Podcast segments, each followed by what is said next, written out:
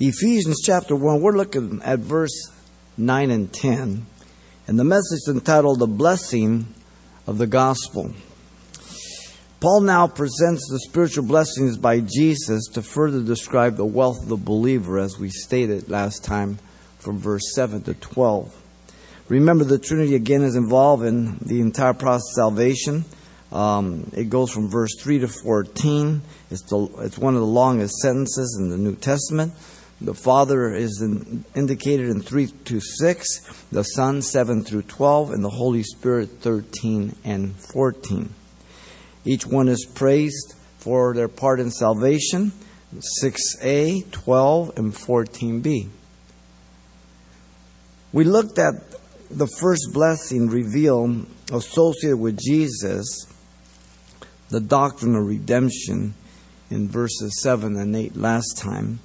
And we saw the proclamation of redemption in the first part of 7, the explanation about redemption, the remaining part of 7, and we finished up with the illumination after redemption in verse 8. The second blessing of the doctrine of redemption is now the clarity of revelation, characterized by three things also. Let me read here verse 9 and 10. Having made known to us the mystery of his will according to his good pleasure, which he purposed in himself, that in the dispensation of the fullness of time he might gather together in one all things in Christ, both which are in heaven and which are in earth in him. And so, the blessing of the doctrine of redemption is the clarity of revelation. And it's characterized by the following. First, we have the mode of the divine revelation in the beginning of 9, the mode. Second, we have the manner of divine revelation in the rest of 9. And thirdly, we have the measure of the divine revelation. He begins with the mode of the divine revelation. Listen to his words having made known to us the mystery of his will. The Apostle Paul is still dealing with the riches of the grace of Jesus at the end of 7 and verse 8. Remember, the entire section speaks of Jesus from 7 to 12. The believer, the one who is blessed with every spiritual blessing in the heavenlies in Christ, chapter 1, verse 3 tells us. That's who he's talking about, you and I, and all those that come to Christ. Paul said the grace of Jesus is able to save and enable us to live the Christian life. In those verses, it has more than sufficient capacity to work on our behalf. Any failure is due to us, not to Jesus. Now, Paul said also that the grace of Jesus is made to abound towards us in all wisdom and prudence, and we said this abounding wisdom is qualified, all. Each, any, every kind of wisdom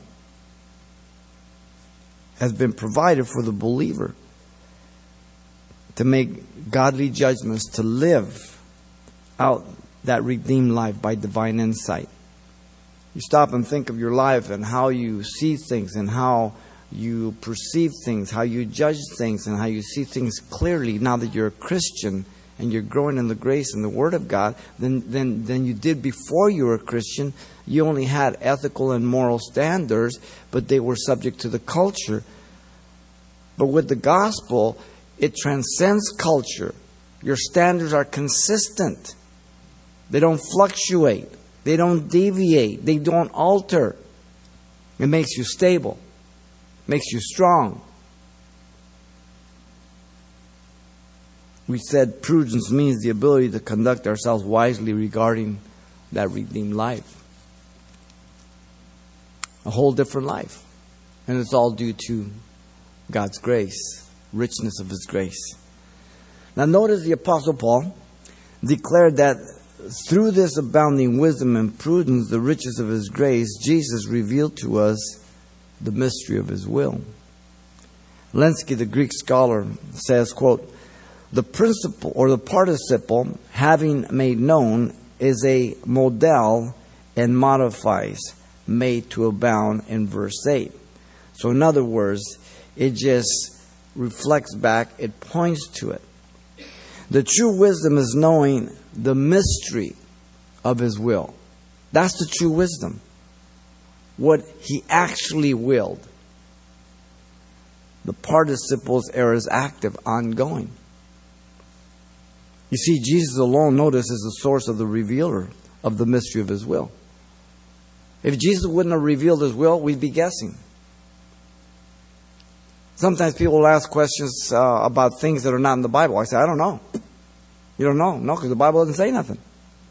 And if I say something, it's only my opinion. The only thing I can be certain about that is absolute truth is what God has revealed about Himself, sin, Satan, or the world. Apart from that, it's just opinion. Now, the mystery belongs to His will. What one wishes or determines to be done. And His will is to reveal the mystery. The word known means to become known. In other words, God communi- communicated something and it was understood and recognized and identified. Uh, he's he's going to identify what it is and we'll unveil it here. Look at chapter 3, verse 3. It says, How that by revelation he made known to me the mystery as I have briefly written already. So he's already making reference to what he said in chapter 1 we're studying, and we're going to find that as the gospel. Look at verse 5 of the same chapter, which in other ages was not made known to the sons of men, as it now has, been revealed by the Spirit and His holy apostles and, and prophets. He does the same thing in 10, he does it in 619 and 621. Known. The gospel. The word mystery should not be understood as a mystery novel. The word is mysterium, that which is hidden, something un, uh, un, undisclosed. The derivative or the root word is the word muo. It means to shut the mouth. In other words, hidden, unknown. The word was used by pagan religions for the secret initiatory rites of the mystery cults that existed in that day. And only the elite understood those rites and they weren't to dispel them or disclose them to anybody else. Now, Paul uses the word to mean just the opposite of something hidden as these cults. These are words that were used in his day. He uses it for something previously hidden, but now made known the gospel of Jesus Christ.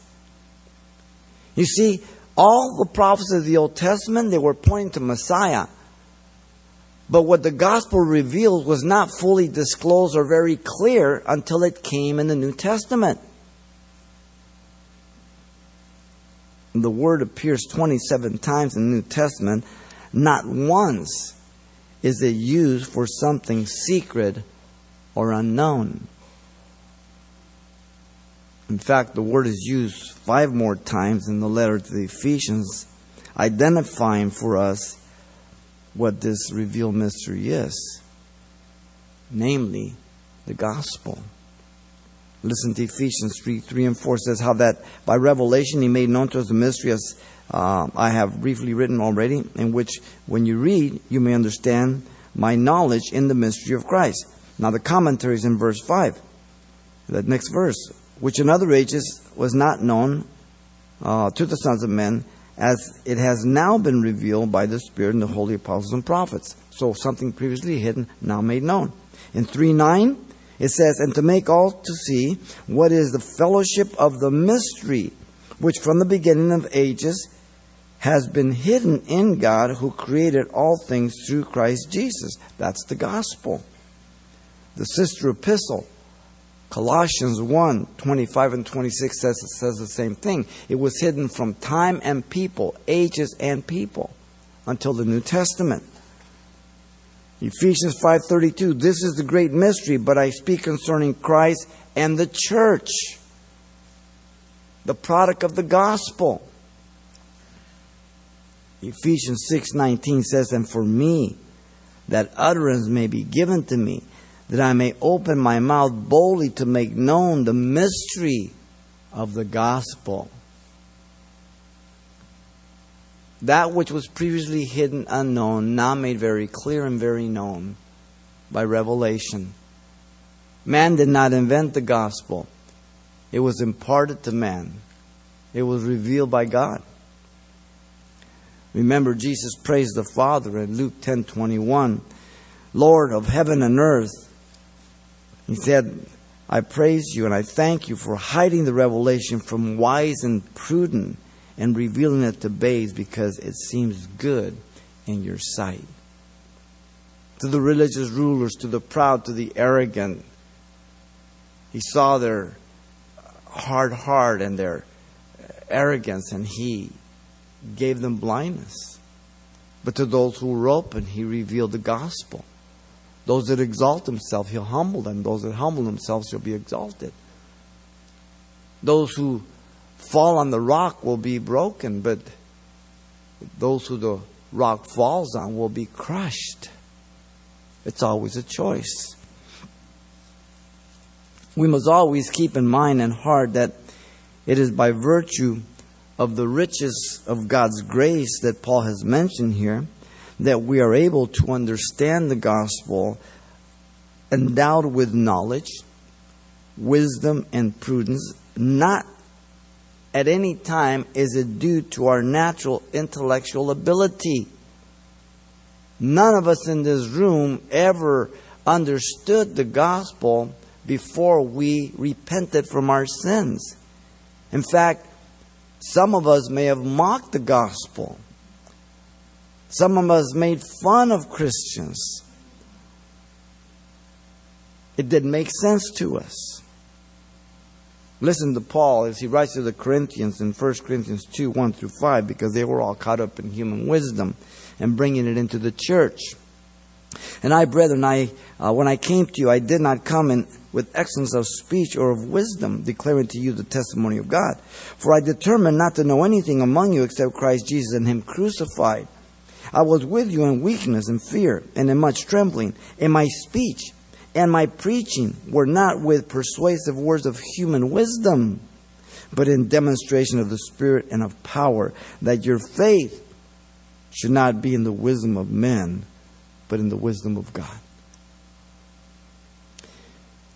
It's always an amazing thing to see the miracle happen all the time when you're preaching or teaching and God is dealing with people's heart and you're unaware of it, but then they open their heart and they get born again.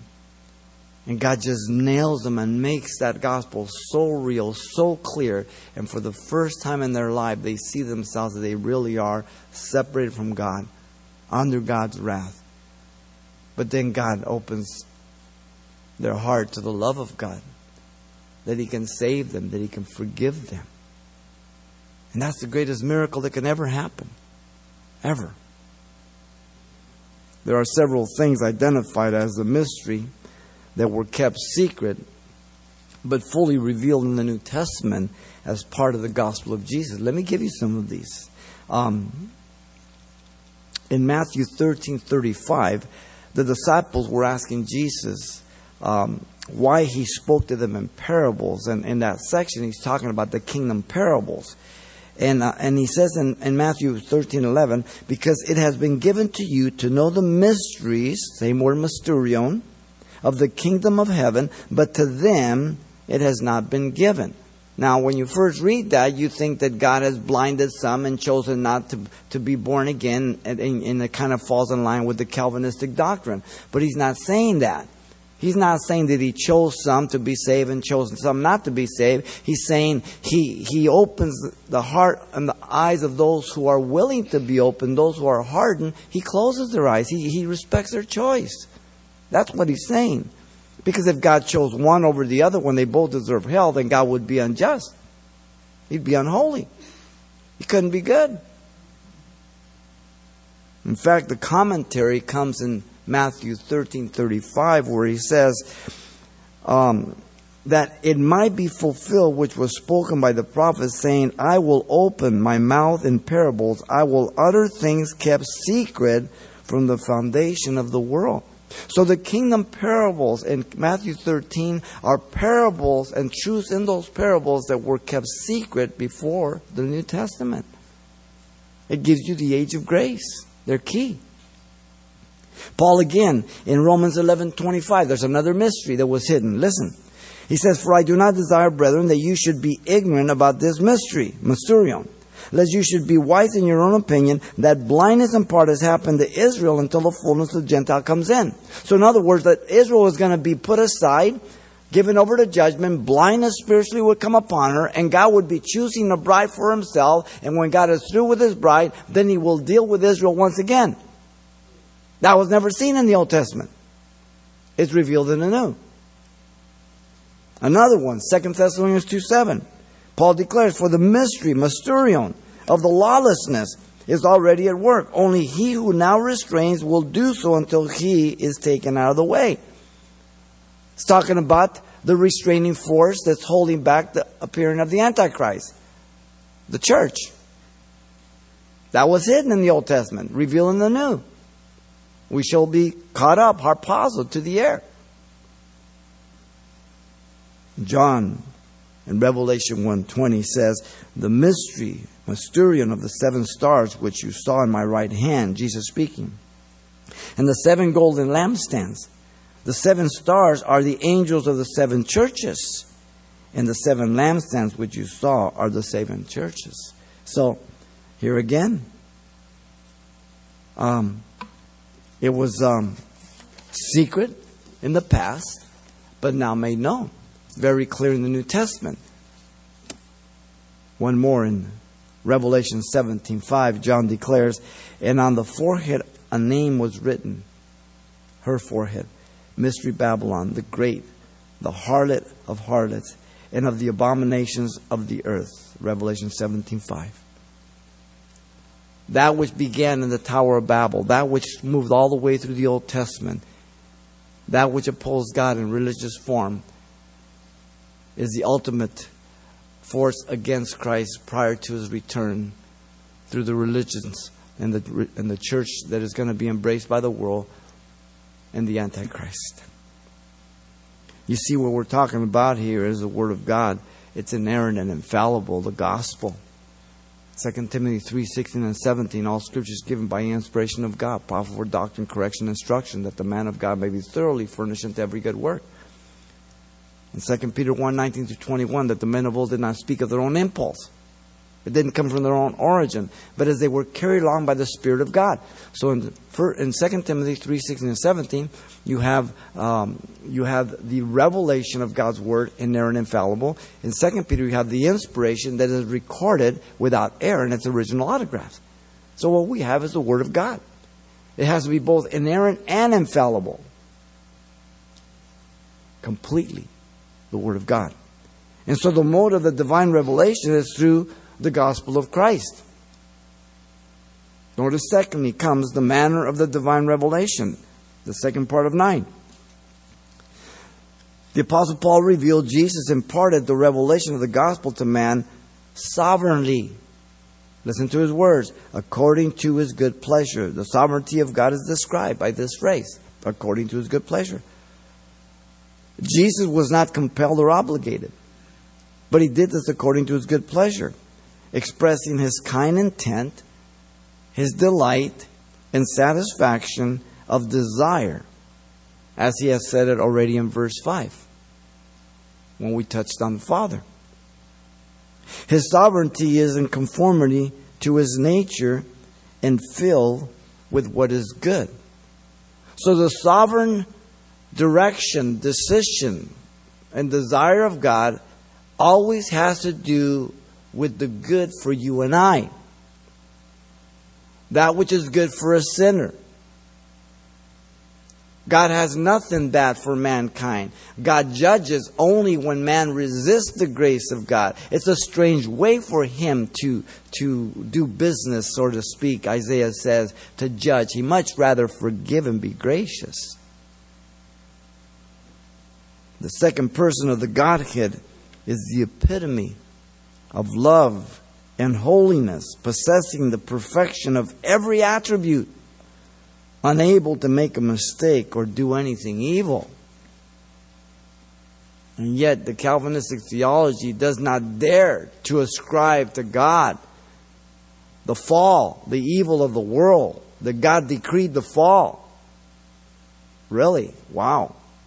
Then why did God judge Adam and Eve if God's responsible for the fall?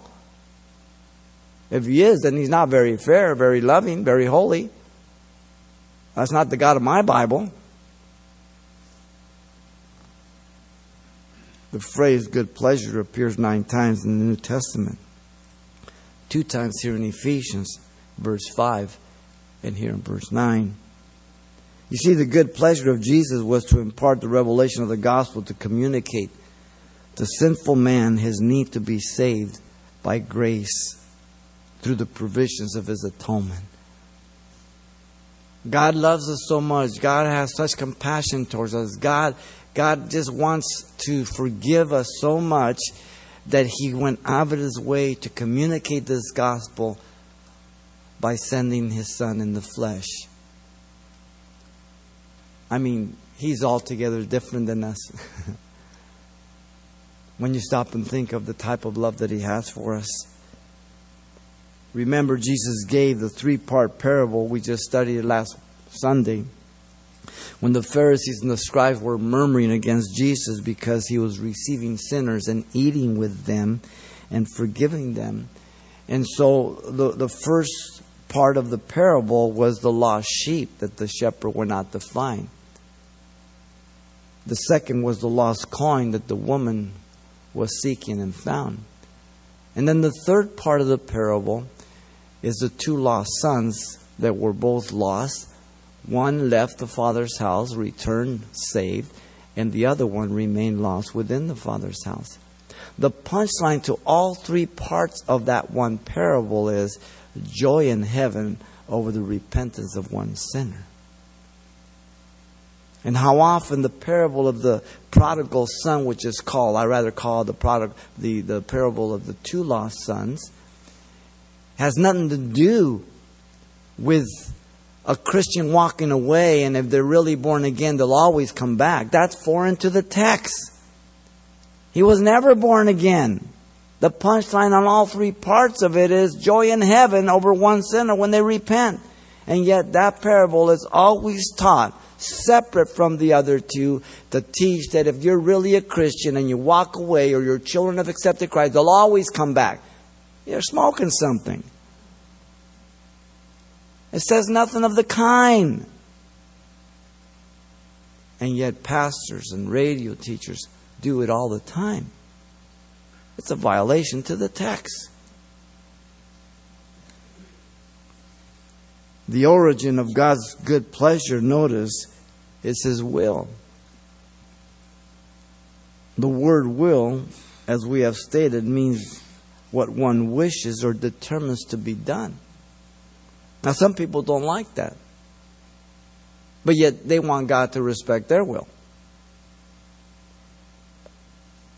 If God gives you a free will, why shouldn't God have a free will? After all, we're created after his image and likeness, not the reverse. God is self determining. He does as he wills when he wills. But it's always good. So man says, I don't want to, I don't want to hear the gospel. I don't want to be saved. Well, God says, okay, I'll respect your choice. I'll, I'll respect your will. And then the consequences come. They well, why didn't God stop me? Wait a minute, you say you didn't want him, right? So which way you want it? Either you want him to intervene and stop you, or you want him, you want him to force you, or you want him to respect your will. Which way you want it? God forces no one. The word expressed the purpose choice and inclination of God, his self determination.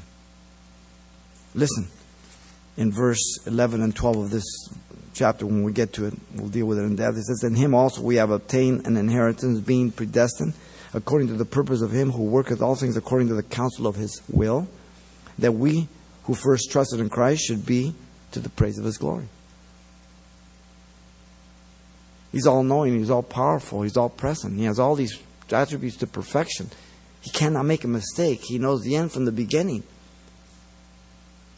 He saw you before you were even born. He saw you as you were being born. He, he sees you all at the same time, even a trillion years into eternity. And for him, there's no problem. When you call upon him at 3 in the morning, when you're just going through a difficult time and 10 million other people are doing it at the same time, Jesus never says, Hang on a second, wait a minute, I'm getting confused. Who you first? You there. He hears everybody at the same time. Now you explain that to me. Hmm. Notice the Apostle Paul confirmed the imparting of the revelation of the gospel by Jesus as sovereignly determined by his own doing. He confirms it now. Listen to the words, which he purposed in himself. Jesus is the second person of the Godhead in the work of salvation, took this on himself to bring it to pass. Literally set before him. This is the middle voice, we're told by the Greek scholars. In himself as the doer.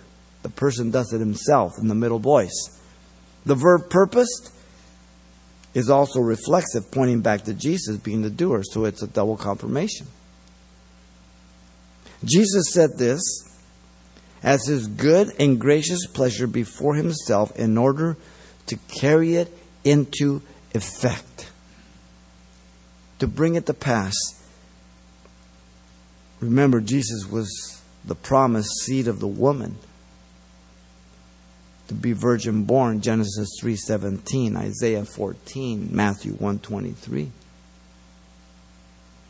Jesus was to be the sin bearer of the world bearing our grief and carrying our sorrows he was esteemed stricken smitten by God and afflicted he was wounded for our transgression he was bruised for our iniquities the chastisement of our peace was upon him and by his stripes we are healed all we like sheep have gone astray. We have turned everyone to his own way, and the Lord has laid on him the iniquity of us all. Isaiah 53, 4 through 6. He took it on himself. Psalm 22, my God, my God, why hast thou forsaken me? 2 Corinthians 5.21, God made him to be sin for us who knew no sin, that we might be made the righteousness of God in him. 1 John 2, 2, and he is the propitiation for our sins, and not our sins alone, but the whole world. Wow. Who is sufficient for these things? Jesus is. Jesus was to be born in a certain city. But you, O Bethlehem Ephratah, though you are little among the thousands of Judah, yet out of you shall come forth to me the one to be ruler in Israel, whose going forth is from of old, from everlasting, from the vanishing point. the eternal one. Micah 5 2. These things and many more, well over 300 prophecies were fulfilled in his first coming. He purposed in himself, even fulfilling them while he was dead. He was the message this is the message of Jesus to his 12 apostles, revealing to them he was the Messiah, the Son of God, sent by the Father to save sinners. And so has it been for every generation since. The message has never changed, ladies and gentlemen. Culture changes, nations change Powers change, but the gospel has never changed. Now, people have tried to change it. The emergent church is trying to change it, but they won't succeed. Because Jesus says, I will build my church, and the gates of hell will not prevail against it. The phrase, notice, in himself indicates Jesus. The entire section identifies him. In verse 7, his blood, his grace. In verse 8, He made.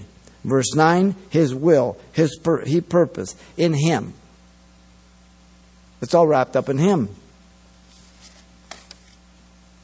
And then notice the sovereignty of God means He can do as He wills, when He wills, to who He wills, as often as he wills, yet he will never violate any of his attributes or the free will of man.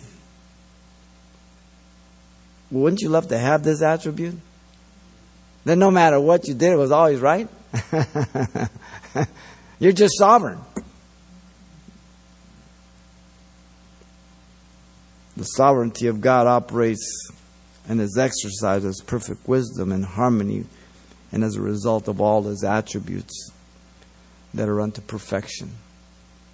All we can do is explain it. We can't understand it to its full end. We're fallen. We're limited. We're finite. He's infinite. God sovereignly makes all the right decisions in perfect justice, having the benefit of man in mind all the time. Now, from the perspective of man, the non believer looks upon the, um, the judgment of God in the flood. And they conclude that if that's the God of the Bible, they don't want nothing to do with him. Because after all, they would never kill a whole world because they love mankind.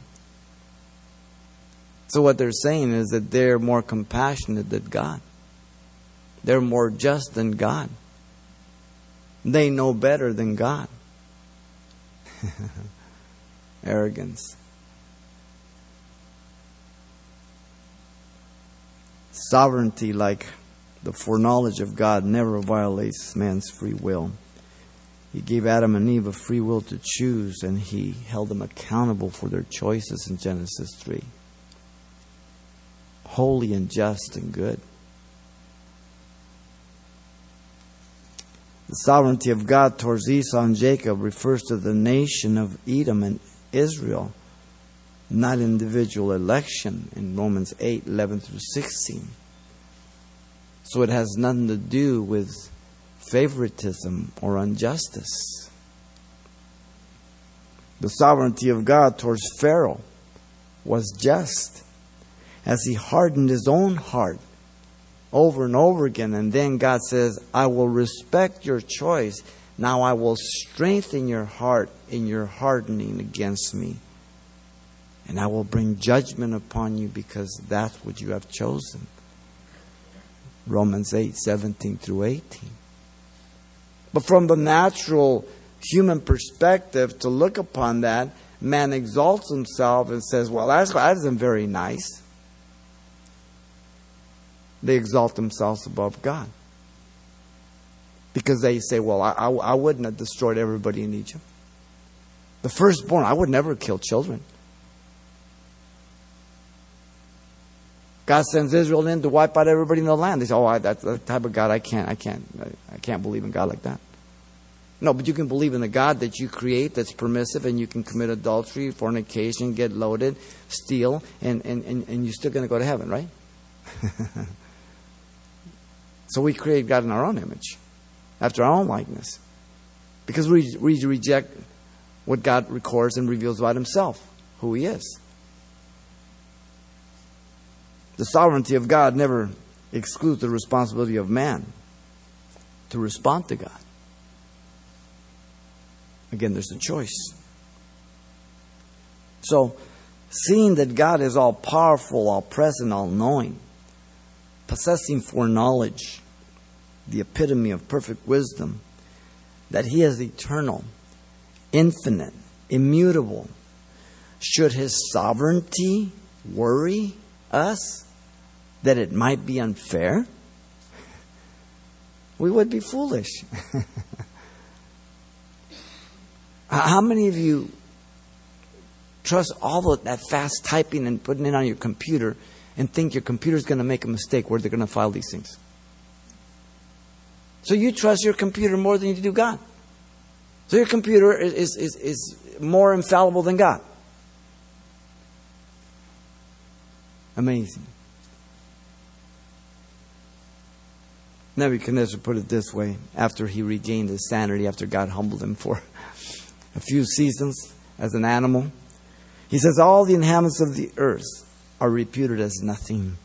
He does according to his will in the armies of heaven and among the inhabitants of the earth, and no one can restrain his hand or say to him, What have you done? I expect to see Nebuchadnezzar in heaven. he was a hard nut to crack, but he cracked. But God didn't force him to crack.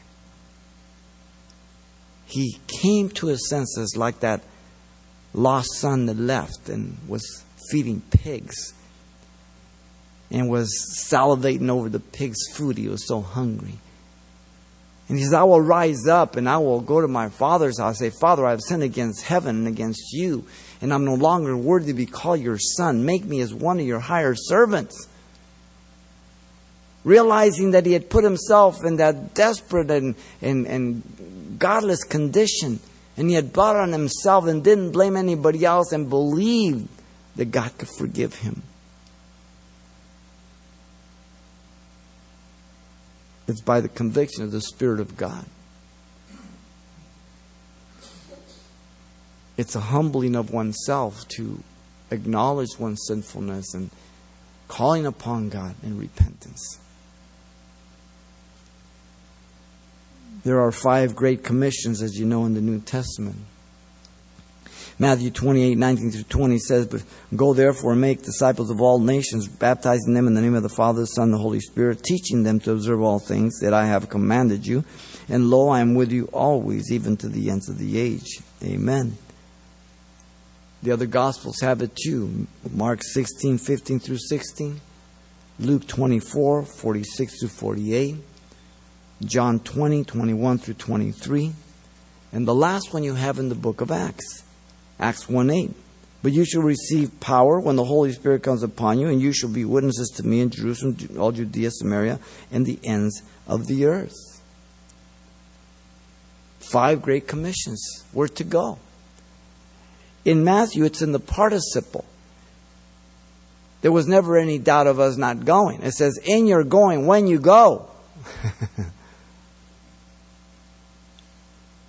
We go because God has sent us and because the gospel communicates and convicts men and women of being lost. And that's how people get saved. You remove the gospel, you remove repentance, you remove sin, you remove all that the gospel contains, and then you have just what the emergent church does. We just dialogue, we just talk. We just have a teaching. But they don't call it gospel. They don't talk about sin. In fact, they don't even want to call us a church. They say we have one or two campuses. That's the new phraseology. We have two campuses. Campuses. What are you, a college?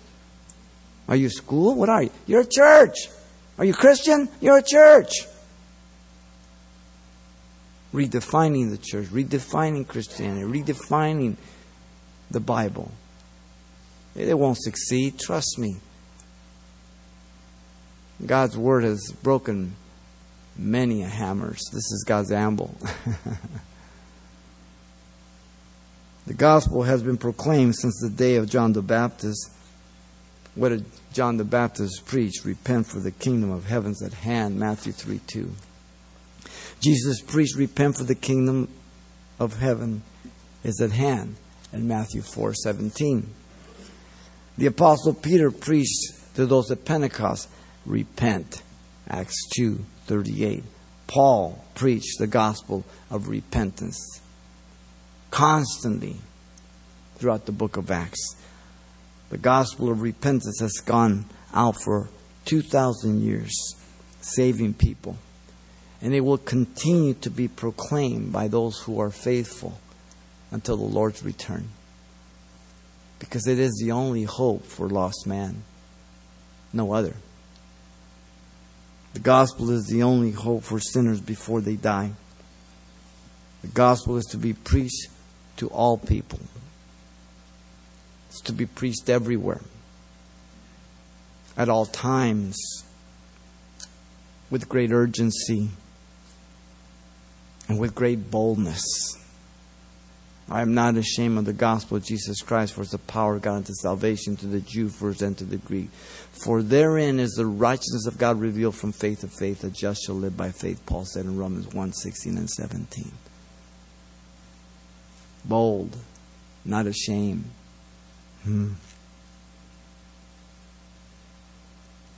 The manner of the divine revelation is by the sovereignty of God. Absolute sovereignty. Notice thirdly in verse 10 the measure of the divine revelation is given to us. The Apostle Paul declared the goal of revealing the gospel was to reveal Jew and Gentile to be one in Christ. Wow, you talk about a new revelation. It was so new, it insulted the Jew, the Pharisees, the scribes. We one with Gentiles? Get out of town. Listen to the words that in the dispensation of the fullness of time he might gather together in one all things in Christ. Jesus said the good his good pleasure and purpose in himself to carry out the administration of making all sinners one in Christ. The word dispensation is made up of two words oikos, which means house, and nomos, which means law. The compound word means a management of a household or stewardship. Steward who managed the house of his master. Jesus purposed himself for the administration of this goal. The administration is the good pleasure and the mystery of His will, which is the carrying out of the gospel to save sinners. Notice the specific time of the dispensation is indicated, the fullness of the time. The fullness word there, pleroma, it means the full or complete, the sum total. And the word times is the word kairos. It means a particular time, not the usual word for chronological time, chronos, linear time, but a specific time, like you would use a specific time, like your birthday, or um, or uh, a vacation, or summer, or winter, um, or an anniversary. It's a particular time. The length is not the importance, but it's, it's specific, and it's in the plural. The idea behind the fullness of times in context here means the church age, the fulfillment and climax of the times administered by God in times past until Jesus came. Galatians 4 5 4 and 5 says this listen, but when the fullness of time had come, God sent forth a Son made of a woman, born under the law to redeem those who were under the law that we might receive the adoptions of sons. When the fullness of time God had come, God sent forth a son made of a woman. Right on time, as it was prophesied. Right on time when Rome was the, the world. When Rome was uh, the Pax Romana, the peace, there was no war. Right when the roads were all over, people could travel safe. Right when one language was the language of all the world as known then, Greek.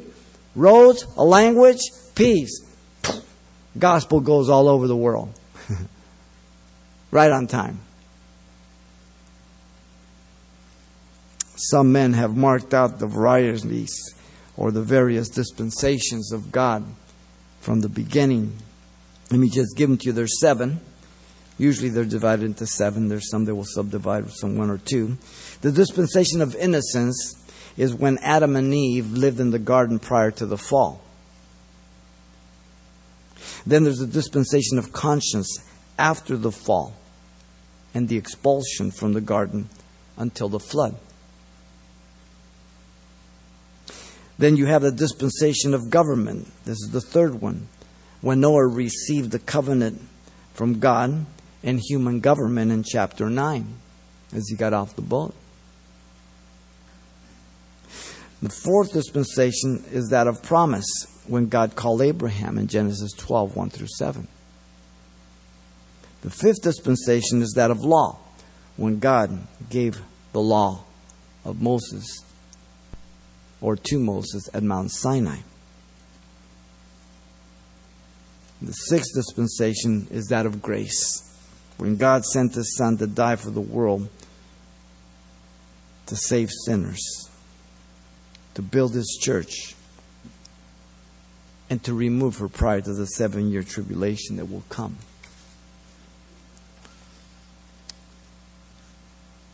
The dispensation of grace is the dispensation of the fullness of time that is referring to here. Then the seventh and last dispensation is the dispensation of the kingdom, when Jesus will set up the kingdom on the earth right after his second coming. Now, notice the goal that he purposed was to make Jew and Gentile one. He says, might gather together in one all things in Christ. The phrase gathered together means to sum up or to bring to a head. The word is used of a collection and presenting things as a whole, like um, a column of figures and equating the sum total of it, like an addition. The phrase is found only one other time in the New Testament, in uh, Romans 13 9, uh, where Paul there is speaking uh, about the commandments. And he says, are all, they're all summed up in this. The word summed up is it. Love your neighbor as yourself. So all the, ten, the commandments are summed up in this. Love your neighbor as yourself. The first one, love God. Then the second tablet summed up, loving your neighbor. Now,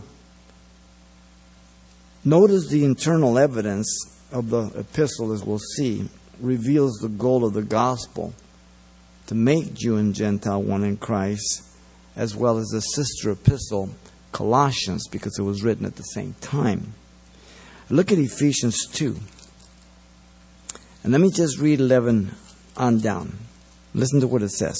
Therefore, remember that you, once Gentiles in the flesh, who are called uncircumcision, by which is called circumcision, so Gentile and Jew, made in the flesh by hands, that at that time you were without Christ, being aliens from the commonwealth of Israel and strangers from the covenant of promise, having no hope without God in the world. There's the darkest words, the darkest verse in the Bible of you and I before Christ. Without God. Without hope in the world. But now in Christ Jesus, you who once were afar off have been brought near by the blood of Jesus Christ. For he himself is our peace and has made us both one, both one, Jew and Gentile, and has broken down the middle wall of partition or separation, having abolished in his flesh the enmity that is in the law of commandments, contained in ordinances, as to create in him one new man, Jew and Gentile, one new man. From, from the two, thus making peace, in that he might recognize them both to God or reconcile them both to God in one body through the cross, thereby putting to death the enmity. And he came and he preached peace to you who were afar off, and to those who were near. Far off are the Gentile, those near the Jew. For through him we both have access by one Spirit to the Father. Jew and Gentile. Look at 3, chapter 3. For this reason, I, Paul, the prisoner of Jesus Christ, for, the, for you Gentiles, if indeed you have heard of the dispensation of the grace of God which was given to me for you, how that by revelation, just what we're talking about here, he made known to me the mystery, as I have briefly written already, by which when you read, you may understand and acknowledge the mystery of Christ, which in other ages was not made known to the sons of men, as it has now been revealed by the Spirit to his holy apostles and prophets. Verse 6 that the Gentiles should be fellow heirs of the same body and partakers of his promise in Christ through the gospel. Jew and Gentile one. That was unheard of. That was offensive to the Pharisees, to the scribes, to the righteous, self righteous Jews. Jesus has all authority and power over everything as the head of everything. Paul is telling us. The word all means every, any, whatever, and whosoever. In fact, in chapter 1, there, verse 21 to 23, it says, Far above all principalities and powers, those are angels, and might and dominion, and every name that is named, not only in this age, the age of grace, but also that which is to come, the thousand year reign.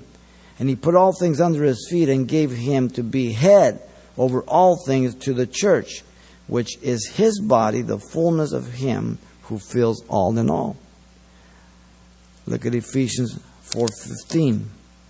But speaking the truth in love may grow up in all things unto him who is the head Christ.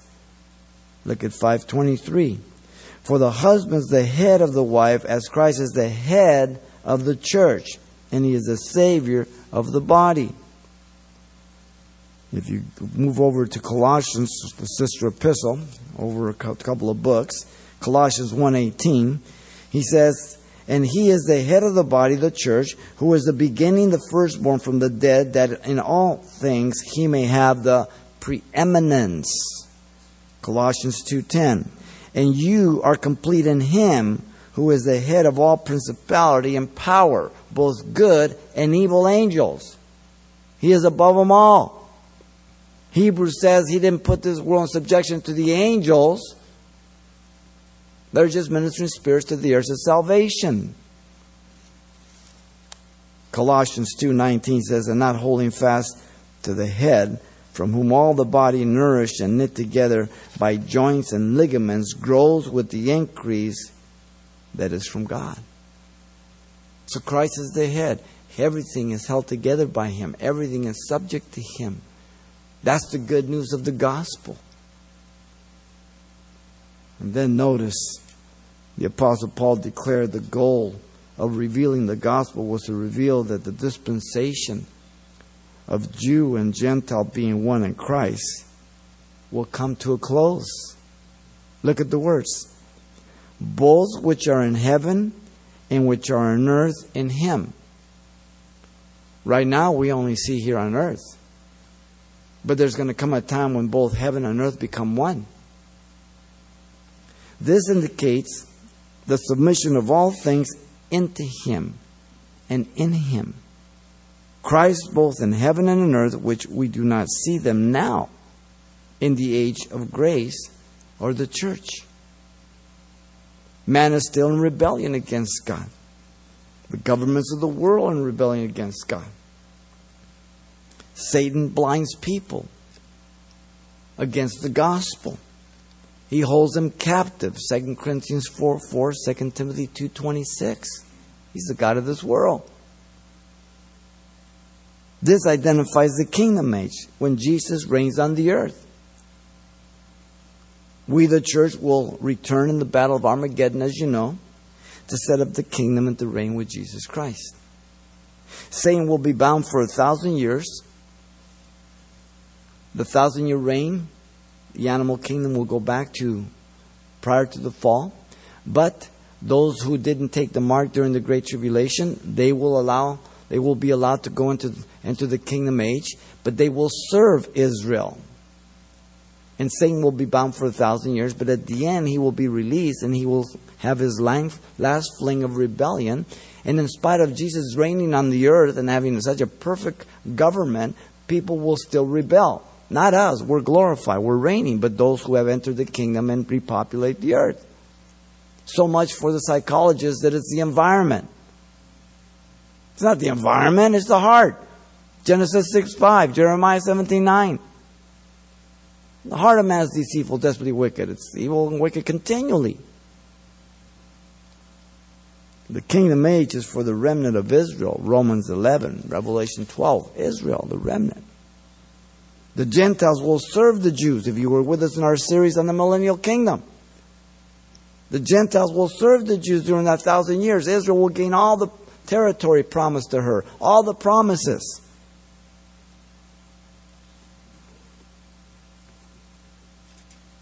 Listen to the picture of heaven as we are raptured and the tribulation begins.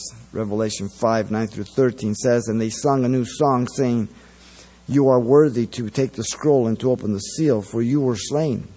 And have redeemed us to God by your blood out of every tribe, tongue, people, and nation, and made us kings and priests to our God, and we shall reign on the earth. Then I looked, and I heard the voice of many angels around the throne, and living creatures, and the elders, and the number of them was ten thousand times ten thousands, and thousands of thousands, saying with a loud voice, Worthy is the Lamb who was slain, to receive power and riches and wisdom, and strength and honor and glory and blessing. And every creature which is in heaven and on earth and under the earth, and such as are in the sea, and all that are in them. I heard them saying, Blessing and honor and glory and power be to him who sits on the throne and the Lamb forever and ever. Only when Jesus returns will this be true on earth. While this is the cry in heaven when we're before him, there still has to go seven years tribulation before it takes place on earth. Many today teach replacement theology that God is through with Israel and that, is, that the church is Israel, spiritual Israel. Not so. You must make the distinction between the wife of Yahweh that's been put away by divorce, Israel, for her spiritual adultery, and the wife who is a virgin looking for a wedding. There's a big difference. Ephesians 5.26, the bride of Christ. The remnant of Israel is the root. We are the wild olive branch brought in, Romans 11, 17 through 20 says. So we shouldn't boast. The age of grace, the church age, has been going on for about 1981 years.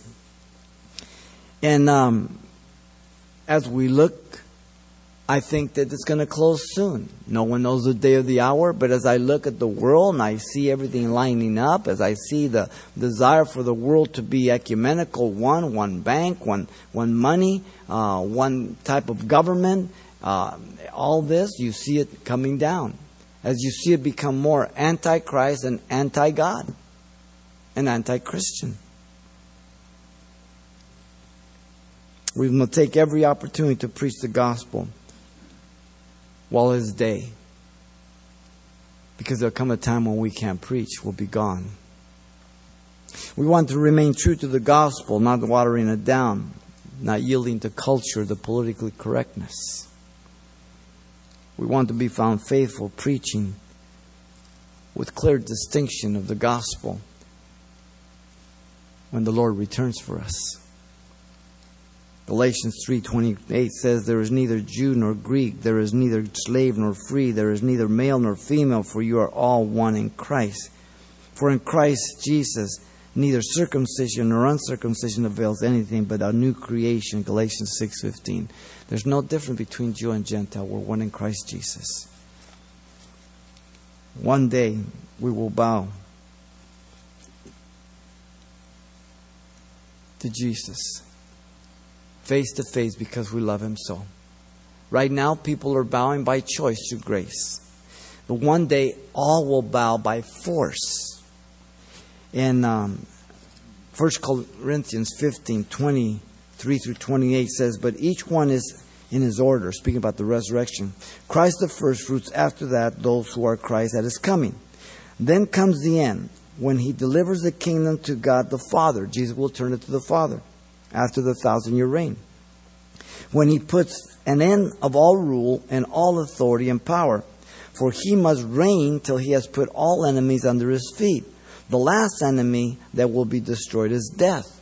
For he has put all things under his feet, but when he says all things are put under his feet, it is evident that he who put all things under his under him is accepted. Now when all things are made subject to him, then the Son himself will also be subject to him, the Father, who put all things under him, that God may be all in all. So apparently, after the thousand year reign, when we enter the, the eternal aspect of the kingdom, God the Father, Jesus will be subject to him in a way that we don't understand. But the Trinity will not be necessary as we know it for salvation because we'll enter eternity and, and salvation won't be needed there. So that's after the thousand year reign. Philippians uh, 2 9 and 10 says that every knee shall bow, every tongue confess that Jesus Christ is Lord. Right now, it's by your choice. When God returns, it's by force, under judgment. Peter puts it this way, and let me close with this 2 Peter 3 10 through 13. But the day of the Lord will come as a thief in the night, in which the heavens will pass away in a great noise, and the elements will melt with fervent heat. This happens after the thousand year after the white throne judgment. Both the earth and the works that are in it will be burned up. Therefore, since all these things will be dissolved, what manner of person are you to be in holy conduct and godliness, looking for the hastening and the coming of the day of God, because of which the heavens will be dissolved, being on fire, and the elements will melt with fervent heat? Nevertheless, we, according to his promise, look for a new heaven, a new earth in which righteousness dwells. That is what we're looking for. I am not looking for Antichrist, I'm looking for Jesus Christ. The measure of the divine revelation is that all must, must and will be subject in the future to Christ. I don't know where you're at tonight. If you haven't bowed your knee, then you have heard the gospel tonight. And God loves you so much, He wants you to repent so He can forgive you. Here you have the second blessing of the, the doctrine of redemption. It's the clarity of revelation. The mode of the divine revelation was through the gospel of Christ. The manner of the divine revelation was by the sovereignty of Christ. And the measure of the divine revelation was that all must come and will be subject in the future to Christ. Every knee shall bow every tongue will confess that Jesus Christ is Lord. Lord, thank you for your grace and love, your goodness, Lord. We pray you continue to minister to our hearts. We thank you for your word. And so, Lord, um, we pray for anyone might be here doesn't know you, or maybe over the internet, Lord, that you would speak to their hearts, how much you love them and how you want to save them, Lord. If you don't know Christ and God has ministered to your heart. This is the prayer of repentance. If you want to be born again, this is your prayer to Him, not to us. And He will save you right now, right where you sit. You can repeat it if you want. Father, I come to you in Jesus' name. I ask you to forgive me, Lord, for all my sins. Give me a brand new heart. Fill me with your spirit. I accept you as my Savior and Lord. In Jesus' name. Amen.